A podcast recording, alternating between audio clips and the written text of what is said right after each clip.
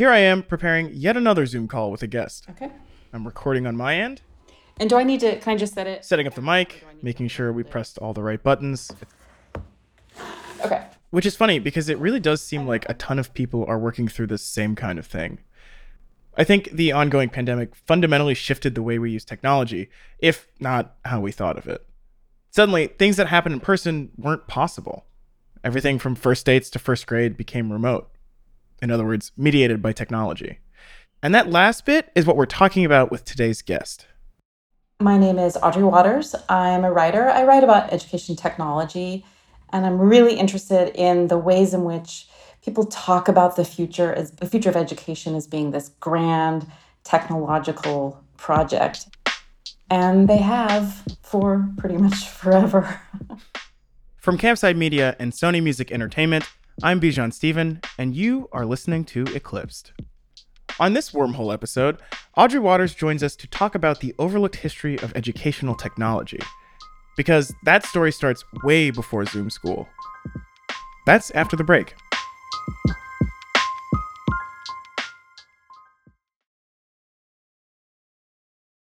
This episode is brought to you by Shopify. Forget the frustration of picking commerce platforms when you switch your business to Shopify, the global commerce platform that supercharges your selling wherever you sell. With Shopify, you'll harness the same intuitive features, trusted apps, and powerful analytics used by the world's leading brands. Sign up today for your $1 per month trial period at shopify.com slash tech, all lowercase. That's shopify.com slash tech. We're back. Let's get to it. you know, I was a tech writer for a while and I started really becoming interested in ed tech around 2010. And I couldn't really convince my editor that anybody else cared. I could see, though, that Silicon Valley was really interested in ed tech. And I could just see that the, there was a, a huge amount of investment um, with people building all sorts of apps, again, that they promised was going to fix everything. And then, of course, the rise of a few pretty well known figures who really captured the public's imagination about the ways in which computers would fix education. But I felt that I think that there's a thing with ed tech. People think that the history begins the minute that they entered the field. And so, a lot of people in Silicon Valley that were new to education, that turned their attention to education, really it didn't know anything about the history and moved in with this sort of wonderful hubris that uh, that these engineers seem to have that they were the first people to ever think about using technology in the classroom and i wanted to say uh, no there's a long history When was the first teaching machine? Like, when does it begin? I mean, I think you know when one could look back to, to teaching machines, and it depends on how one wanted to define them. Mm-hmm. I mean, I think that you could look back at any number of devices throughout human history that people have built in order to facilitate teaching somebody, right? And so, like you know, in medieval times, for example, there were sort of these very rudimentary machines that were used to help teach knights how to joust. So, but in terms of education psychology, which psychology in of itself is a fairly recent science, I suppose one could say, um, you know, psychology is about 100 years old, and ed tech really grew out of that. People have been trying to automate teaching since the early 1920s when radios arrived in American classrooms. It's probably obvious, but I'll say it anyway. These days, ed tech looks wildly different. How would you define edtech now? Like, what, what does it look like today? I love this question because I like to really piss off um, edtech entrepreneurs. Let's, Let's do it by talking about things that that they never see as ed tech, right? So edtech is this, in many people's view, is this very narrow set of software that's used to sort of um, digital worksheets, really, but used to sort of um, train uh, train and teach kids. But I think that it's good to actually like expand our view. I mean, I think one of the most important, uh, valuable um, pieces of ed tech, one that you can judge a classroom by if you walk into a classroom, is does it have a window? Explain for my benefit how that is ed tech. I mean, I think it's a technology, yeah. right? But I think it it it actually shapes the practices. It actually shapes the way in which um, one situates oneself um, in the classroom. I think that there are classrooms that are dark. There are classrooms that are purposefully built without um, natural lighting. Um, I think you know some like traditionally. Um, I think building designers were nervous about having windows because they didn't want children to be able to daydream and look outside. Um, so we have, you know, windows were often high up and sometimes in the one room schoolhouse so that kids couldn't mm-hmm. stare out the window. But I think there are other things too. I mean, I think that um, you know, metal detectors is a piece of ed tech. What does the school have a metal detector? Um, does the school have air conditioning?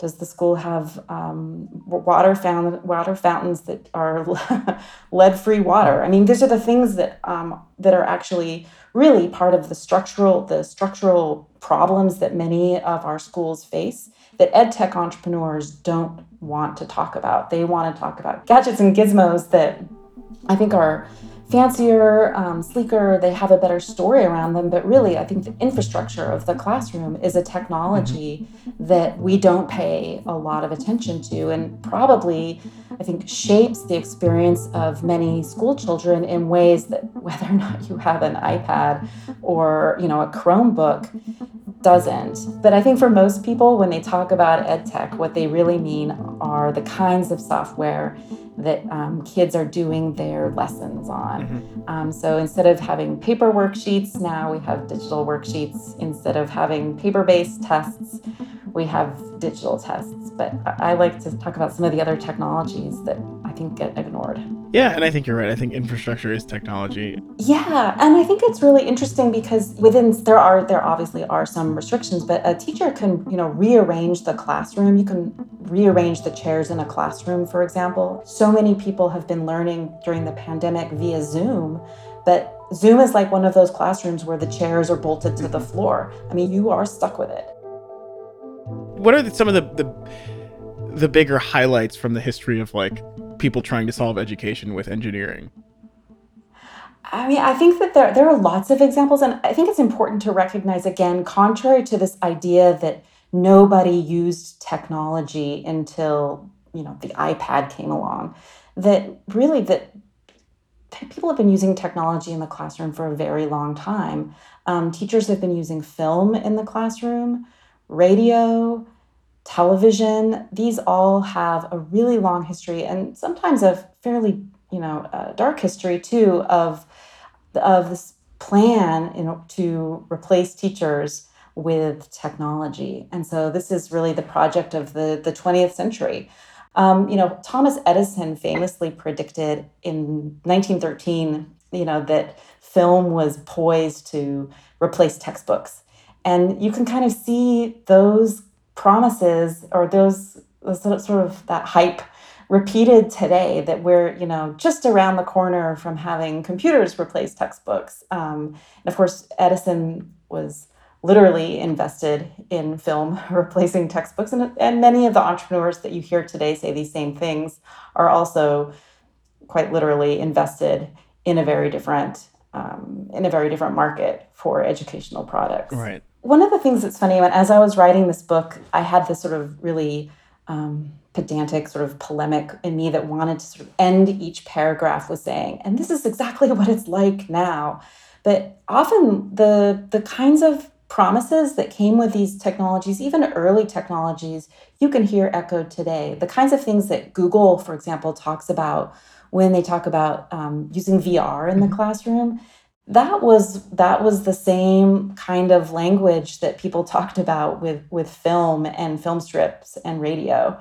Um, you know, I think that the, the there's a story that the that many people like to tell. Um, politicians like it, entrepreneurs like it. That education hasn't changed in hundreds of years. You hear this a lot.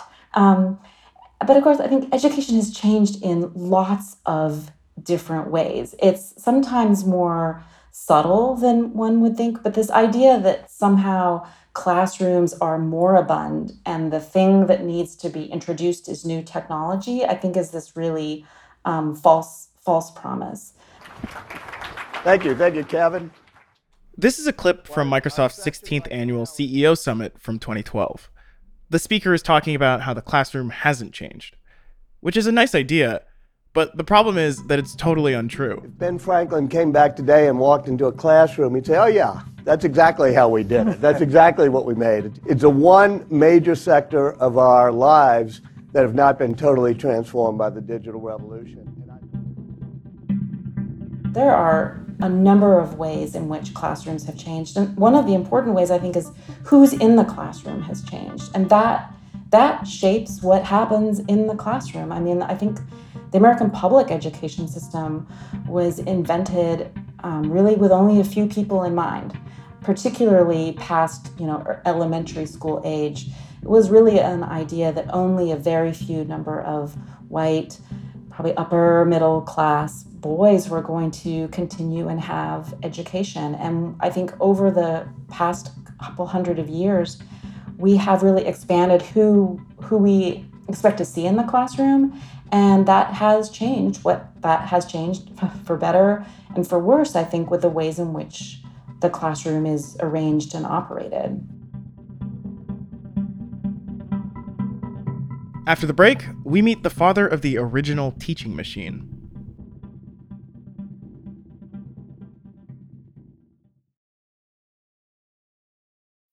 When you need mealtime inspiration, it's worth shopping Kroger, where you'll find over 30,000 mouthwatering choices that excite your inner foodie. And no matter what tasty choice you make, you'll enjoy our everyday low prices, plus extra ways to save, like digital coupons worth over $600 each week. You can also save up to $1 off per gallon at the pump with fuel points. More savings and more inspiring flavors make shopping Kroger worth it every time. Kroger, fresh for everyone. Fuel restrictions apply. Another day is here, and you're ready for it. What to wear? Check.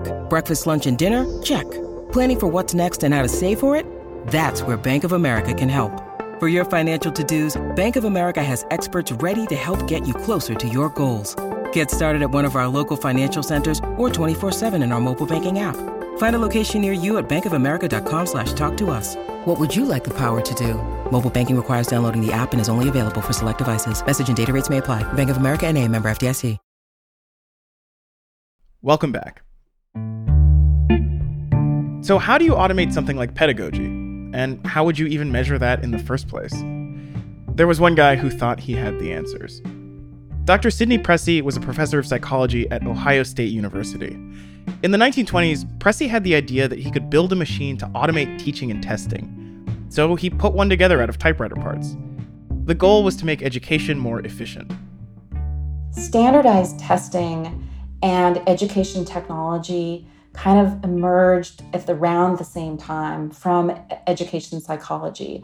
And Sidney Pressey, in fact, was one of the people who was very successful in marketing early standardized testing. And of course, standardized testing grew out of intelligence testing. It has its a whole very problematic oh, yeah. history I'm, I'm... intertwined, you know, with eugenics, and I think also intertwined intertwined with this idea that's important for ed tech that the labor of the teacher is this feminized labor of the teacher is something that maybe we need to have better control over right? Teachers are too emotional they're too subjective. Um, and so is there a way in which we can create tests so that teachers didn't really emotionally weigh in on their students when they were grading them? And that's really the origins of the multiple choice test um, you know how do you sort of take out the emotion um, from this? And again mul- the standard or the multiple choice test is really an early 20th century technology. So sidney pressey was interested in automating test giving um, and test grading. So we thought let's build a machine that can do this automatically. And he also believed that if this machine could grade tests that it could teach. It was great. He had a lot of positive feedback Unfortunately for Sidney Pressey, when he decided to go to market, this little event happened called the Great Depression, uh, the stock market crash. And nobody was interested, A, in manufacturing what was a very expensive device. And really, nobody was interested in the idea of labor saving, putting teachers out of work. Um, school districts weren't going to be able to could barely mm-hmm. afford to pay teachers let alone invest in these mechanical devices to automate teaching and testing. Right. Bless his heart. I mean he he gave it a shot. That's that's about all you can ask. And that brings us to the psychologist bf skinner the guy famous for figuring out how to change animal behavior by putting them into boxes and giving them treats for completing tasks. I mean, he is really the name most closely associated with teaching machines. And his work, you know, his work on EdTech, my argument is, is it's really fundamental to what EdTech looks like mm-hmm. today. I think most contemporary education psychologists would say, oh, no, no, we don't do behaviorism anymore. We're, we're cognitive scientists now.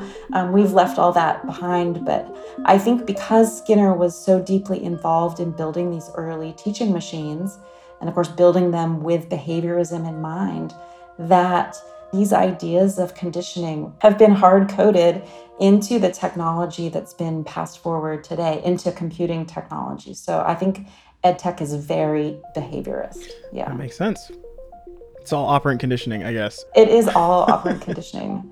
That's why we have all of these noises and gold stars and oh, stuff God. when you get a question right on, you know, Duolingo. Spend any time in Duolingo and use like, oh, yeah. Wow. Okay, that is yeah, I guess that's a teaching machine.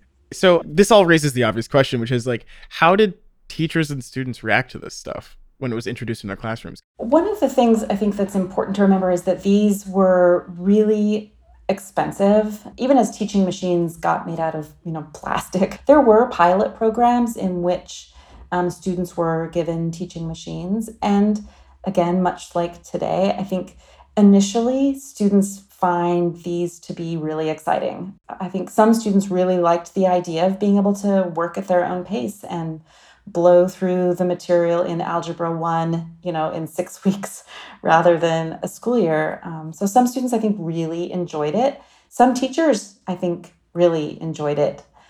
Conversely some teachers did not. Um, and some students found it very dull.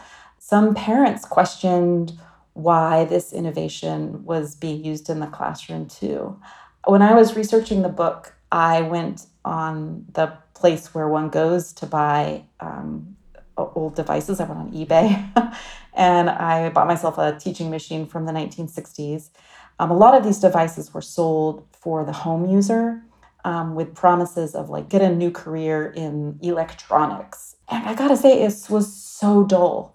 The idea that Skinner had was um, that students would move through the lessons at the smallest possible incremental step. And this would mean that ideally students wouldn't would only get questions right. Of course, because of with the operant conditioning, you want positive be- behavioral reinforcement. So every sort of every question was just like this minute step forward. And I made it through, I think, like 30 little step forwards in electronics. And I was like, oh my God, I, I can't, I can't go on. And I think that that's what students recognized as well is that it was very exciting to use a new piece of technology and then after a while it was just became incredibly dull right. incredibly dull yeah right and that's and that that's one of the things that doesn't change across teaching machines that's that's a standard right. feature i think when we think about bf skinner today most of us i think have rightly so perhaps a pretty negative i a pretty negative mm-hmm. sense of of his work um, but really, in in the 1960s, he was incredibly popular. I think he was on you know the cover of Time magazine. He would be on the Dick Cavett show. This was a this was a popular a popular figure, a popular um, public intellectual. Um, but when the with the rise of the student movement, his ideas started to really, I think, come in conflict with a lot of people's beliefs. But students really pushed back on this idea of having their lives engineered in mm-hmm. this kind of way.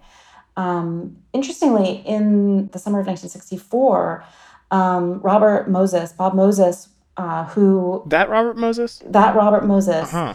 um, who studied psychology at Hamilton College, had this idea. He thought, what if we used teaching machines as part of Mississippi Freedom Summer? What if we had these devices that promise efficiency, promise people to you know learn more quickly at their own pace and use them with some of the adult literacy programs. But the idea of this engineered education, even one with these progressive political ends, really came into conflict with some of the beliefs of the freedom schools, which was not taking curriculum that was designed and engineered um, by uh, white people from corporations in the North. Uh, that feels unsurprising. yeah, students, you know, I think when we see students push back on the contemporary, the sort of contemporary version of this, right? The kinds of teaching machines that promise personalized learning that, you know, Mark Zuckerberg, um, that the Facebook folks are building for Summit Public Schools. These are all teaching machines that really have a lot of the same promises. Students will be able to move at their own pace through the curriculum and I think students are saying, no way, this is not, we don't, we don't want this kind of managed, engineered, scripted education, this language of, of, of moving at your own pace and freedom and personalization. It's not personal at all. It's actually deeply impersonal. It's deeply isolating.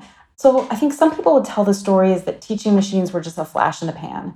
People were interested in them very briefly in the 1960s, but then computers came along and nobody did teaching machines any longer. My argument is that teaching machines actually established both the technology and the pedagogy that computer assisted instruction really adopted. These ideas about teaching and education are still around, and they're not going away. The best thing we can do is know their history, understand where they come from, and watch how they're applied.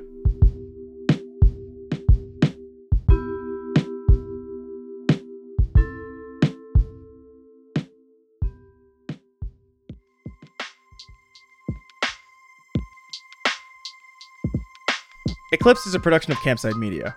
It's hosted by me, Bijan Stephen, and written by Michael Kenyon Meyer. We're produced by Tanita Rahmani, Lane Gerbig, and Joe Hawthorne. Allison Haney is our production assistant. Archival research by Caitlin Rathy. We're fact checked by Alex Yablon. Our engineer is Garrett Tiedemann. Our theme song is by Doug Slaywin. Our executive producers are me, Bijan Stephen, and Michael, the learning machine, Kenyon Meyer. The executive producers at Campside Media are Matt Shaer, Adam Hoff, Josh Dean, and Vanessa Grigoriadis. Special thanks to Audrey Watters. If you want to say hello or what's up, drop us a line at eclipsed at campsidemedia.com or tweet at us at eclipsepod. And if you want to follow me on social media, you can find me at Bijan Stephen on Twitter and Twitch. On Instagram, I'm Bijan Cakes. Thanks for listening. See you next time.